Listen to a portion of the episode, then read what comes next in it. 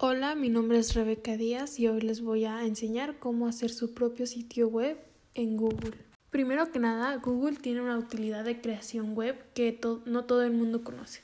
Es una herramienta muy fácil de utilizar llamada Google Sites, donde puedes crear tu página web de forma gratuita en cuestión de minutos.